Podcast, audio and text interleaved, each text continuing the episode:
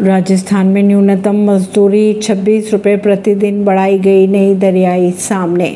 राजस्थान के मुख्यमंत्री अशोक गहलोत ने प्रत्येक वर्ग के लिए न्यूनतम मजदूरी में 26 रुपए प्रतिदिन की बढ़ोतरी को मंजूरी दे दी है। सरकार के मुताबिक राज्य में अब अकुशल श्रमिकों को दो सौ पिचासी रुपये प्रतिदिन अर्ध कुशल श्रमिकों को दो सौ प्रतिदिन, कुशल श्रमिकों को 309 प्रतिदिन और उच्च कुशल श्रमिकों को तीन प्रतिदिन न्यूनतम मजदूरी मिल पाएगी।